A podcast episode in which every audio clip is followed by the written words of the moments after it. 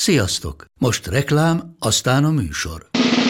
A műsor, valamint az élményekkel teli utazások, személyre szabott ajánlatok és állandó kedvezmények támogatója a Molmove hűségprogram. Nyisd meg a Molmove appot, a profilodba belépve, add meg a Sport TV promóciós kódot, és tankolj Molevo és Evo Plus üzemanyagjainkból 15 forint per liter kedvezménnyel. Ne feledd, a Sport TV promókóddal most még jobban megéri Molmove tagnak lenni. Vége a reklámnak, jön a műsor. Nekik mindegy, hogy Győr vagy Fradi, Veszprém vagy Szeged, Bajnokok Ligája vagy EHF Kupa. Csúcskézilabda egy helyen, töményen, Ágai Kis András és Borsos Attila előadásában, a kézi vezérlésben. Sziasztok, ez itt a kézi vezérlés legfrissebb ropogós kiadása, a Sport TV podcastje Borsos Attilával és Ágai Kis Andrással, és akkor valóban legyünk nagyon frissek és napra vagy órára, percre készek bár ugye ti pénteken hallgatjátok először ezt a podcastet, de amikor mi ülünk ebben a stúdióban, akkor éppen, hogy lefújták az orosz-magyar eb amely olyan eredményt és olyan játékot hozott, amire szerintem senki nem számított. Tudnélik, nagyon-nagyon simán mindenféle ö, megerőltetés nélkül vertük az orosz válogatottat, és ez egyrészt nagyon örömteli, ahogy mi játszottunk, és rendkívül meglepő, ahogy a, az oroszok kézilabdáztak, de hát mondjuk emiatt fájjon az ő fejük. Igen, hát hogyha visszagondolunk itt a magyar válogatott legutóbbi mérkőzéseire, ideértve a világbajnokságot, de még a többi eb elejtezőt is, azért voltak jó meccseink, nyertünk mérkőzéseket, vesztettünk mérkőzéseket, de nagyon kevés olyan emlékem van, hogy valamit ilyen nagyon-nagyon simán nyertünk Így volna. Van. A Még az olaszok ellen meccset, is igen, volt olyan igen. periódus a meccsnek, az eb selejtezőn, ahol az Hát vagy a szlovákok elleni második félidő, az is gyenge volt nagyon. Viszont ez meg egy olyan rajcél győzelem volt, tényleg az első negyed órában volt egy kis ö, üldözés, aztán elmentünk két góllal, onnantól meg öttel a félidőre, a másik félidőben pedig egy csapat volt a pályán. Tehát ilyen sima győzelmet idegenben a magyar válogatott nagyon régen ért el egy mondjuk viszonylag magasan jegyzett csapat ellen, de hát azért most, ha, ha egy picit nem a, a mieinkről beszélek, hanem az oroszokról, akkor azt kell, hogy mondjam, hogy úristen, mivé lett az orosz kézilabda. Hát tényleg felfoghatatlan. Számomra ez, ez teljesen, teljesen hihetetlen, amit láttunk a mai mérkőzésen az orosz válogatottól bár a Mesko, illetve a, a Csehovszki Medvegyinek közvetítettünk tavaly egy-két mérkőzését, ahol már hasonlóan gyengén játszottak klubszinten, és már ott is feltűnt nekem, hogy, hogy, hogy ilyen elképzelés nélküli, sematikus, álló kézilabdát, amit az oroszok mostanában játszanak, az teljesen korszerűtlen, és nem is tudnak vele eredményt elérni. Úgyhogy a magyar védelem szinte azt mondom, hogy gyakorlatilag falt nélkül néhány ö, támadást úgy kivédekezett, hogy egyszerűen csak álltak és szépen mozogtak az oroszok előtt, akik ö, teljesen passzívan passzolgatták a labdát. Igen, de tényleg ez legyen az oroszok problémája. Mi azért örülhetünk szerintem több dolognak is. Egyrészt annak, ahogy játszottunk, kettő, annak, hogy azért van magyar válogatott kézilabda Nagy Laci és Ilyesferi nélkül, mert már 60 éves korukig mégsem lehet őket állandóan visszahívogatni, amikor fontos meccs jön. Ö, harmadrészt pedig ez a győzelem gyakorlatilag azt jelenti, még ha matematikailag nem is, hogy csoport elsőként zárunk az ebbé selejtező csoportban, ami ugye egy kedvezőbb sorsolást jelenthet majd a, az EB-n.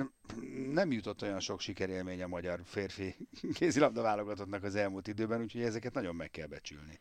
Természetesen amit az oroszokról mondtam, az független a mi teljesítményünktől, tehát az, az, az tényleg az ő, ő bajuk, és, és csak azért emeltem ki, mert, mert az én generációm számára a Szovjetunió a, a fák, vagy független hát államok később, igen. közössége, de még az orosz vállalatot is a, a kezdetekben az egy, az egy olyan referencia volt, ami a kézilabdázásban egy, egy komoly bázis volt annak idején, és ez mára teljesen összeomlott, és azért ez furcsa. De visszatérve a, a mieinkre, én ö, úgy látom, hogy, hogy ö, már a világbajnokságon után is elmondhattuk azt, hogy az, hogy nincs csapatunk, az fel sem merült akkor se. Bizonyos limitjei voltak a csapatunknak támadásban, védekezésben, a bizonyos posztokon nem tudtuk megoldani a feladatot, de, de azért már ott látszott, hogy Nagy Laci ide, Ilyes Feci oda, azért, azért vannak játékosaink, van csapatunk, az, hogy, hogy a, a legjobbak ellen mire vagyunk képesek, az persze egy kérdés, de ö, ma is azt a folytatását láttuk tulajdonképpen a világbajnokságon látottaknak, hogy, hogy tudunk magas szinten játszani, tudunk jól védekezni, egy bizonyos típusú támadó taktika ellen kifejezetten jól, amit most az oroszok mutattak be, akik ugye lassúak voltak bent, viszont nem használták a szélsőiket, ez nekünk nagyon fekszik, mert ha visszaemlékszel a világbajnokságra, azért avval gyűlt meg a bajunk, amikor bent jól védekeztünk, lehúzogatták a szélre a labdákat, onnan nem nagyon tudtunk mit csinálni. A, a támadó játékunkban, ami nekem nagyon tetszett, ez továbbra is a Balog, Bánhidi, Lékai triónak a, az összjátéka azért azért nagyon olajozott és kiválóan működő történet. A Szita jól szállt be a mérkőzésbe, a Ligetvári jól szállt be a mérkőzésbe az elején, amikor ugye a Szitának az óra megsérült, bejött a Ligetvári, és voltak nagyon jó lövései, bátran vállalkozott, láthatóan az önbizalmának egy más szintjén van, mint amikor a, a Veszprémben ugye csak a, a védekezési ö, szerepben tudott pályára kerülni. Tehát ez, ez ö, jó volt, és hát ami, ami nyilván a, a kellett azért a meccsnek, hogy az ilyen fajta ö, könnyű lefolyásához, az a, a Mikler Rolinak a fantasztikus teljesítménye, aki, aki egészen ö, parádésan védett az első félidőben, meg a másodiknak az elején amivel gyakorlatilag el is döntötte a mérkőzést. Na, úgyhogy örömmel konstatálhatjuk, hogy van fény az alagút végén, férfi kézilabda válogatottunkat illetően, és még, tényleg... Még annyit igen. akartam csak hozzátenni, hogy ugye sokat beszéltünk róla, hogy fiatal csapat, meg új csapat, meg újoncok, ez igaz, de itt azért megmutatkozott az az előny, hogy viszont a két szövetségkapitánynak a saját játékosai kerülnek be a, a csapatba, és a, a saját klubjukból összeszokott ö, játékos párok, triók ö, tudnak játszani, tehát nem úgy csöppennek a válogatottba, hogy újoncok vagyunk egy teljesen más edzővel, egy teljesen más elképzeléssel, és nem tudjuk, hogy merre van az előre. Itt azért egyből lehetett látni, hogy akár melyik játékos bejött, ő tudta, hogy milyen szisztémában játszik a válogatott, mert, mert a Balatonfüred vagy a Tatabánya színeiben nyilván ezek az edzői ö, taktikai utasítások már megvoltak nekik, tehát azért ez egy, ez egy előny szerintem, és a jövőben is egy előny lehet, hogyha arra gondolok, hogy, hogy tényleg afelé megyünk, hogy a, a Balatonfüred, illetve főleg a Tatabánya keretében ö, találjuk a, a, a válogatottnak a magját már, és, és ők tudnak ott edződni nemzetközi kupában is együtt, ez szerintem a válogatott számára egy jó irány. Igen, én mindenhol érzem a lehetőséget, a szélek miatt aggódom továbbra is egy picit, mert ott azért nagyon kicsi a mozgástér. Tehát azt látom, hogy, hogy igen, Hornyák, Bóka, Vasic, és akkor nagyjából ennyi. Utána nem tudom, hova lehet még nyúlni, és ott azért az világosan látszódott a VB-n, meg egyébként most is ott azért van van hova fejlődnünk bőven. Ez, ez igaz, hát arra reménykedhetünk, hogy ezeket a játékosokat azért lassan uh, háttérbe uh, mondjuk megjelen, vagy mögöttük megjelennek azok a fiatalok, akiket most én nem látok egyelőre, de végülis két-három év alatt jöhetnek olyan tehetséges játékosok, akik be tudnak robbanni. Mert azért szélen ö, könnyebb fiatalként ö, belépni egy történetbe, mint mondjuk ö, Így van. Ö, belső pozícióban. Maradjunk a fiúknál, ö, túl vagyunk egy nagyon érdekes forgatókönyvű kupadöntőn, amit végül is a Szeged megnyert, de izzadság szagúan nyert meg, pedig úgy nézett ki sokáig, hogy, hogy teljesen sima lesz.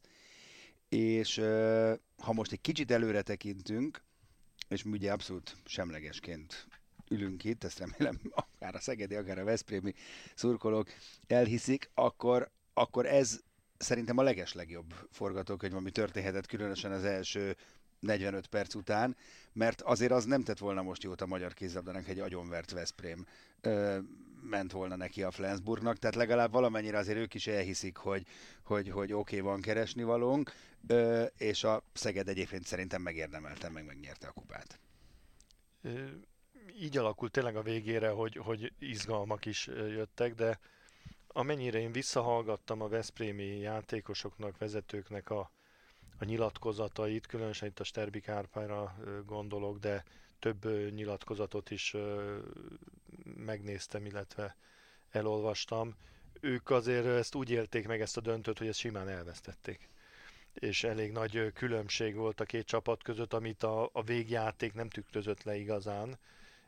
Tehát a, mondom így, tényleg a, a Veszprém így is saját, volt egyébként. Ö, nyilatkozatokra alapozva ö, ő, ők úgy, úgy gondolják, vagy úgy érezték, hogy, hogy nem játszottak megfelelően ezen a mérkőzésen, és, és az első félidőben különösen ott azért, ott azért csak nézték a, a hátulról a, a, a Szegedet, és tényleg megfordult a világ, mert, mert azért egy jó pár évvel ezelőtt ez pont fordítva, ez pont fordítva volt, és amikor a Szegednek sikerült valamilyen egy-két górra bejönni egy mérkőzés végén, és úgy elveszteni, akkor már elégedettek voltak.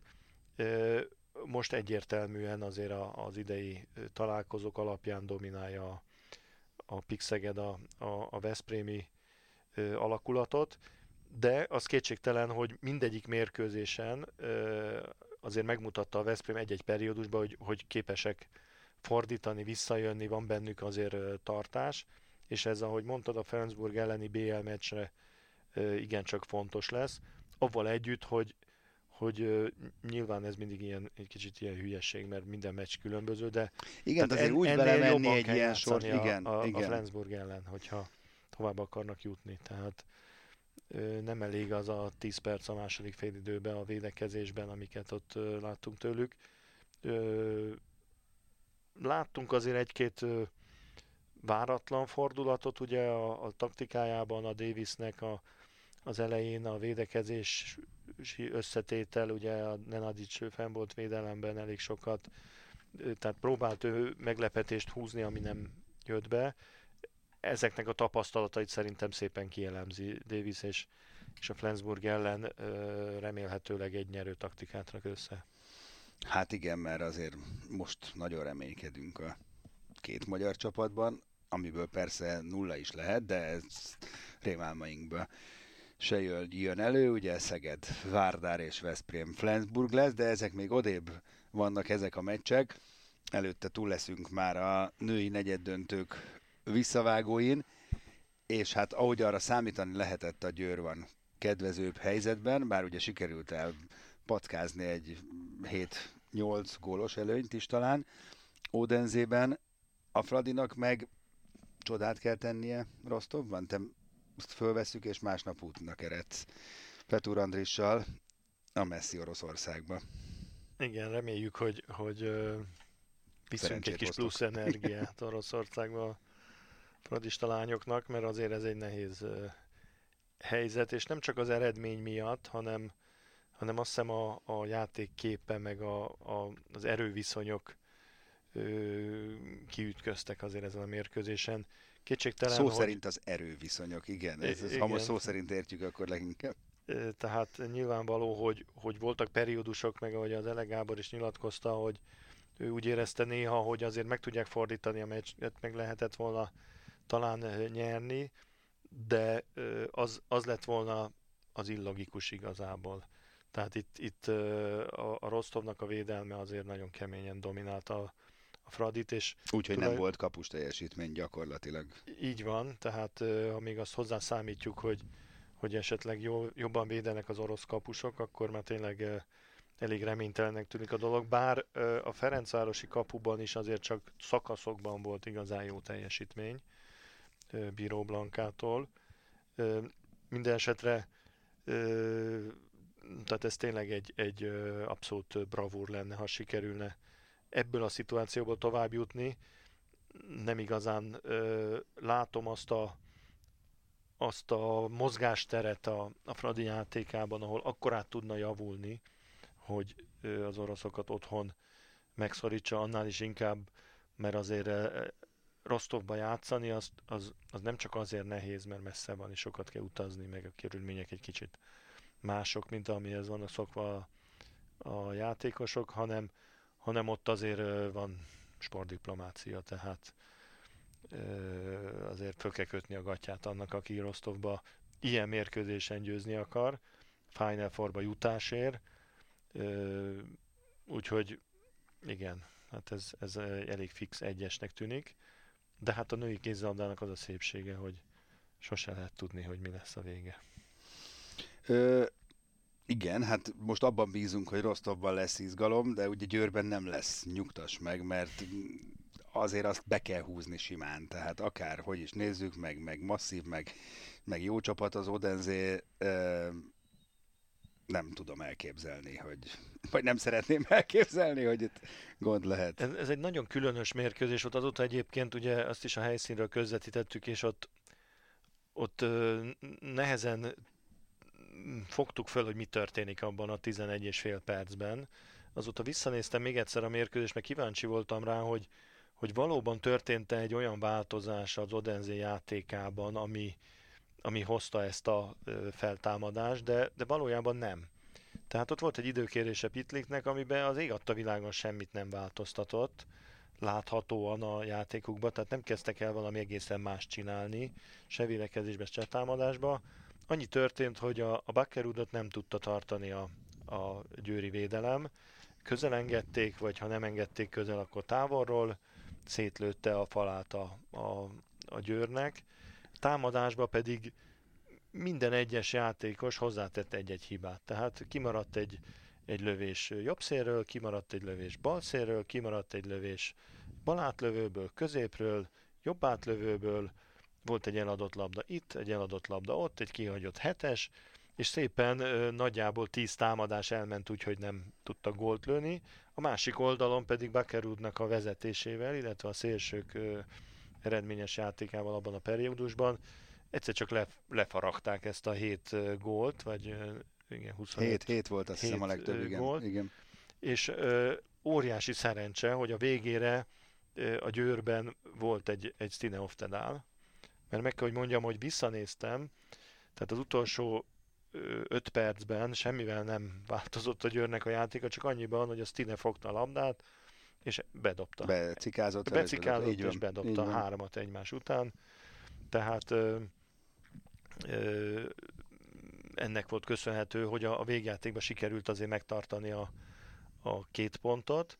Ö, minden esetre az, az, azt hiszem, hogy nagyon tanulságos a, a Győr számára, és, és ebben kell feltétlenül a, a, a Gábornak, a Danyi Gábornak ö, valamit kitalálnia, hogy, hogy hogyan tudja azokat a periódusokat elővételezni, és ott belenyúlni valahogy a meccsbe, amikor, amikor jön ez a fáradtság, vagy ez a holt pont a győrnél, mert ez nagyon rendszeresen jön. Tehát nem ezen a mérkőzésen így van, csak. Így van. És, szinte és minden mérkőzésen szinte jön, minden hosszabb, rövidebb időre. És az a kérdés, hogy az ellenfél abban a periódusban mennyire tud eredményesen játszani, hogy följönnek-e, vagy nem jönnek föl. Tehát most ebben a periódusban ott jó játszott az ellenfél, ezért föl tudtak jönni. A Ferencváros, amikor följött a, a kupa meccsen ellenük, akkor is abban a periódusban jól játszottak, akkor föl tudtak jönni. Más mérkőzésen elhibázzák, jól véd a kapus, nem ütközik ki ennyire ez a, ez a holdpont a, a Győr játékában.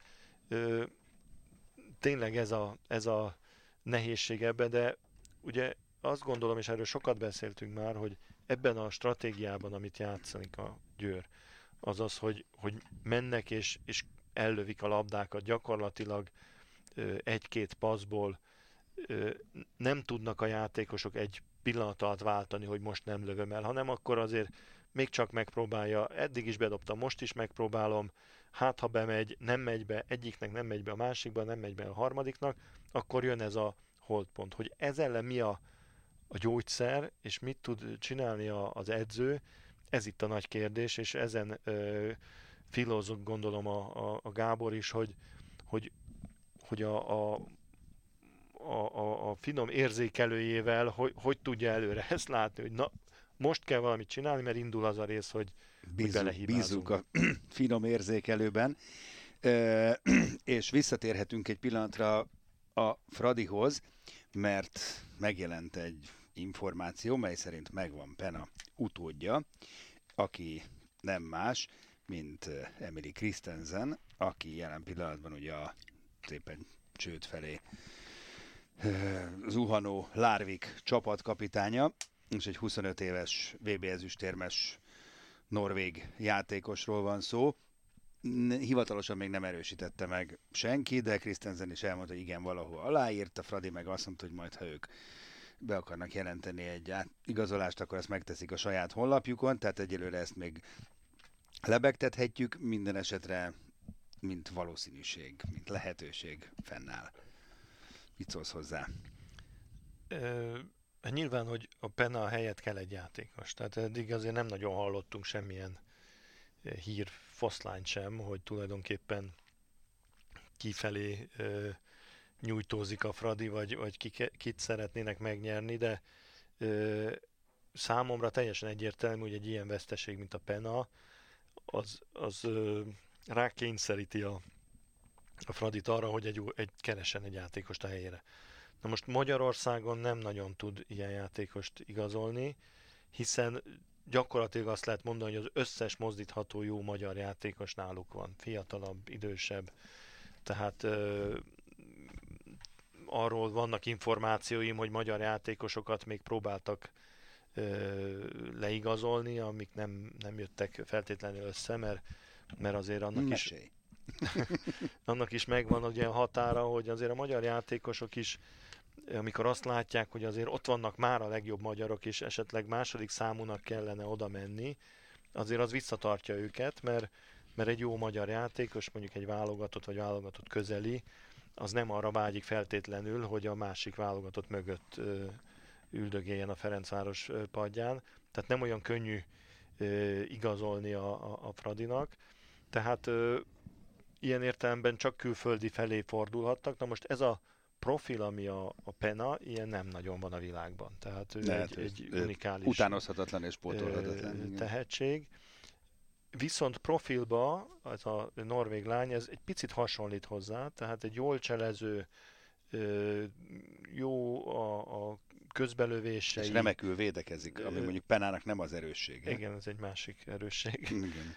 De viszonylag váratlan megoldásai vannak, egy harcos játékos, mondjuk nagyon szűken fér csak a norvég válogatottba be, tehát nem, nem a, a, a top norvég játékosok közé tartozik, de mindenképpen egy nemzetközileg jegyzett játékos. Azért a nagy kérdés az mindig az a Ferencváros igazolásainál, a külföldi igazolásainál, hogy hogyan sikerül bele beilleszteni, beilleszteni mert azért azért ha, ha végignézzük az összes külföldi játékosát a Fradinak, akkor inkább afelé billen a mérleg, hogy, hogy nem sikerült nehéz, a, nehéz. a beillesztés. Volt egy pár, akinek sikerült, például Pennát nyilvánvalóan, de azért több olyan játékos érkezett nagy ö, ambíciókkal a Fradihoz, külföldi, aki aztán nem tudott igazán ö, hozzátenni a játékukhoz. No hát majd meglátjuk, meg megvárjuk egyáltalán a hivatalos bejelentést, és ha már akkor az átigazolások szóba kerültek, akkor egy kicsit mazsolázzunk. Megjelent egy érdekes összeállítás a 7méteres.com-on, hogy az eddig napvilágra került átigazolások közül egy ilyen top 5-ös rovatot összeállított Varga Ádám kollégánk. Elmondom, hogy nálam mi a szubjektív ötös, és akkor kíváncsi vagyok a véleményedre. Ö, ugye azt tudjuk, hogy Csics jön Párizsból Szegedre, utána Jurecki, Kielce, Flensburg, Wolfa Kiel kapuját fölcseréli, illetve hát a Kiel kispadját, mert Andi mögött nem annyira védett. Ugye csak két betű a különbség, mert Kielből Kielce lesz, és csak egy C meg egy E betű, de megy Lengyelországba. Lauge jön Veszprémbe, náluk egyébként ez az, ez az év igazolása, vagy a nyári igazolása. Remélem, hogy mi is ezt fogjuk majd gondolni, és a Gensheimer váltás a negyedik, tehát, hogy Párizsból Lővenbe teszi át székhelyét Gensheimer, ami egyébként a, talán a legmeglepőbb egyébként számomra. Mert nem, Hát ő nem érzi kezdjük a- kezdjük ezzel, nem érzi jól magát ő Párizsban? De jól érzi magát, de azért ő átjutott a zenitjén a pályájának. Ezt azért több mérkőzésen lehet már látni a válogatottban is. A német válogatottban ugye sok gólt dobott, de azért nagyon sok hibával játszott ahhoz képest, amilyen korábban. Nem tudom hány éves pontosan a, a Gensheimer, de hát Ezt már nyilván másodperceken ö, belül 30 megmondom fölött neked. van egy pár évvel, és azt hiszem, hogy, hogy inkább otthon szeretné befejezni a pályafutását. 86-os születésű, ami azt jelenti, hogy 33. 33, Lesz tehát, októberben. ö, nyilván, hogyha Sigurdssonhoz ö, méri magát, akkor még Akkor van még 7 van egy. jó éve, Már éve, igen. de azért az egészen különleges eset az izlandi. Úgyhogy szerintem úgy szeretné befejezni a pályafutását egy két-három éves szerződéssel, hogy otthon, hiszen neki azért a, a klubja az Aranyneckar lőven volt, hiszen a Párizs előtt csak ott játszott, ha jól tudom, és nyilván ez motiválta őt, hogy nem akkor akar már hazaérni, amikor már nem versenyképes. Nyilván, hogy, hogy a Párizsnak ez egy elég nagy veszteség, de azért túl fogják élni szerintem. Van-e valaki, aki kimaradt ebből a listából szerinted? Ugye azt tisztázzuk, hogy Szagózen azért nincs benne, mert tudjuk, hogy ugye ő is csapatot vált, mert azt egy évvel később realizálódik majd az a váltás. Tehát Stepancic, Jurecki, Wolf, Gensheimer, Lauge, mondja a 7 méteres.com. Hát a Laugével abszolút egyetértek. Nyilván, hogy a Lauge ugye már be volt jelentve egy éve, tehát nin- nincs az a szenzáció szaga, mint a, a friss igazolásoknak. Érdekes az ő teljesítménye az idén, ugye elég sok Bundesliga meccset közvetítettünk a, a Sport TV-n a, a, a szezonba. Nagyon gyengén kezdte a szezont. Jó pár olyan mérkőzése volt a Flensburgnak, hogy alig tudott gólt lőni, és rengeteg hibával játszott szeptember-október környékén. Aztán egyszer csak formába lendült, a világbajnokságon parádésan játszott, és azóta is parádésan játszik. Úgyhogy Nem jó hír ez nekünk a Flensburg meccs előtt. az, az nem jó hír, igen, Igen. de abból a szempontból meg jó hír, hogy, hogy pillanatnyilag uh, nyilvánvalóan a top 3-ban van Lauge a világon. Uh, ha ezen a szinten stabilan játszik, már pedig inkább így szokott játszani, mint gyengén, akkor, akkor óriási erősség lesz a Veszprém számára, tehát egyetértek vele, hogy ő nagy igazolás. A többivel is egyetértek. A, a Stepancic nekem egy, egy rejtély egyelőre, hogy, hogy mi a valós, mi, mi az igazi arca ö, Stepancicnak.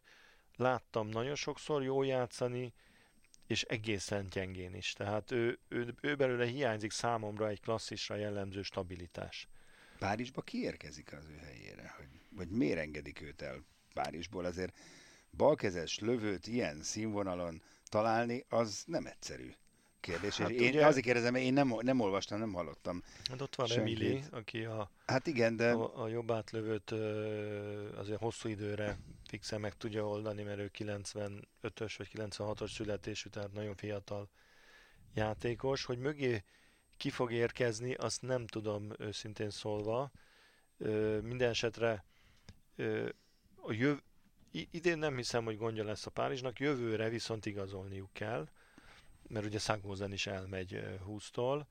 Ö, Karabatic nyilván nem lesz már fiatalabb, sőt a Hansen sem lesz fiatalabb, tehát azt hiszem, hogy, hogy új csapatot kell nagyjából építeni a, a Paris Saint-Germainnek, de hát nem féltem őket, mert ő egyrészt van pénzük, másrészt egy elég jó koncepció mellett. meg egy elég jó edzőjük, aki szerintem ezt nem nagyon bánja, mert végre a saját. Ja, mert ugye ő ugye örök. Krisztopánsz érkezik. Krisztopán érkezik. Hogy ne Tényleg, legyünk, tényleg most, hogy mondod.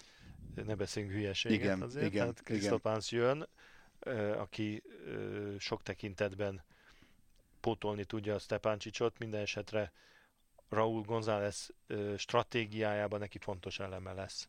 Fontos szerepe lesz egy, egy ilyen ö, hatalmas termetű játékos, azért nagyon ö, sokat nyom a, a, a játékban. Ö, a, ami tényleg érdekes, az a Jureckinek az igazolása. Ö, nyilvánvaló, hogy a KLC-nél egy generációváltás van, és fiatalabb játékosokra számítanak. hogy a Flensburgnál ő mennyire fogja, ugye Laugét kell igazából neki pótolnia, az, az számomra azért kérdés, mert ő azért 34 éves, jó játékos, de a Laugéhoz képest szerintem gyengébb. Úgyhogy hát Jepson a kérdés ott szerintem, hogy, hogy beváltja-e azokat a reményeket, amit hozzáfűztek, mikor odaérkezett, mert viszonylag keveset játszik, meg nem annyira jól. Úgyhogy ez egy kérdés. A Wolf azt hiszem, hogy óriási lendítés lesz a Kielce számára, mert a Kielcében komoly kapus gondok vannak érzésem szerint. Ezt már többször említettük, hogy én Csuparát nem, nem tartom ilyen szintű klasszis kapusnak, és remélem, hogy meghazudtad engem majd a Veszprémbe, de belőle is pont az a stabilitás hiányzik, ami szerintem egy top csapatnál kell egy kapusnál. Ami például a Rollira szerintem sokkal inkább jellemző, de hát lehet, hogy, hogy Csupara azért fölnő a feladathoz. Ö, hát van még egy-két érdekes igazolás nyilván, de szerintem ez, ez az ötös, ez úgy nagyjából fedi a, aztán majd egy év múlva megmondjuk egyébként, hogy melyik jött be, melyik nem jött be, és ki az, akiről most nem gondoltuk volna, hogy, hogy nagy szám, aztán, mert mindig vannak ilyenek, akik egyszer csak Igen, hát egyébként sok, sok mozgás van, tehát például Heinefetter is elmegy a Füchse Berlinből, ami számomra egy meglepő lépés volt, ő azért egy alapember volt ott, a Kiel igazolta ugye Horaceket, ami egy furcsa igazolás nyilván be védekező Azt mondd el, bocsáss meg, hogy szabadba vágok, csak ki lesz, már múltkor akartam kérdezni, az én figyelmemet került el, vagy nem jelentették még be Giszlászon utódjaként hihát? Hivatalosan még Ugye? nem. Hivatalosan nem, de már félhivatalosan. De valamiért igen. azért ez, ez érdekes, most már annyira itt vagyunk az idény végén, hogy Hát hogy szerintem ebben vagy nem egyszerűen csak stratégiailag annyira, ez, ez, magát ez evidens. Aha evidens, eh, ahogy ott képzi kvázi az utódját eh, Gislason. Az viszont érdekes volt, amit Gislason nyilatkozott, hogy, hogy egy év ö, pihenőre van szüksége, de utána nyitott mindenféle feladatokra. Úgyhogy az arra kíváncsi vagyok, hogy hol fog edzősködni mondjuk egy év múlva, mert ő azért egy abszolút ász edzőnek számít a, az hát szerintem nem lesz hiány megkeresésben. Nem? Hát, Tehát azért szerintem ajánlata, ajánlata, hogy ajánlata lesz, de azért egy ilyen edzőnek a Kiel után nem biztos, hogy könnyű hát igen. elmenni máshova, mert jobbat vagy jobb feltételeket... Hát lásd, ugye Franyes is ott hagyta a Flensburgot, aztán azóta is keresi önmagát, meg a sikert, meg, meg mindent.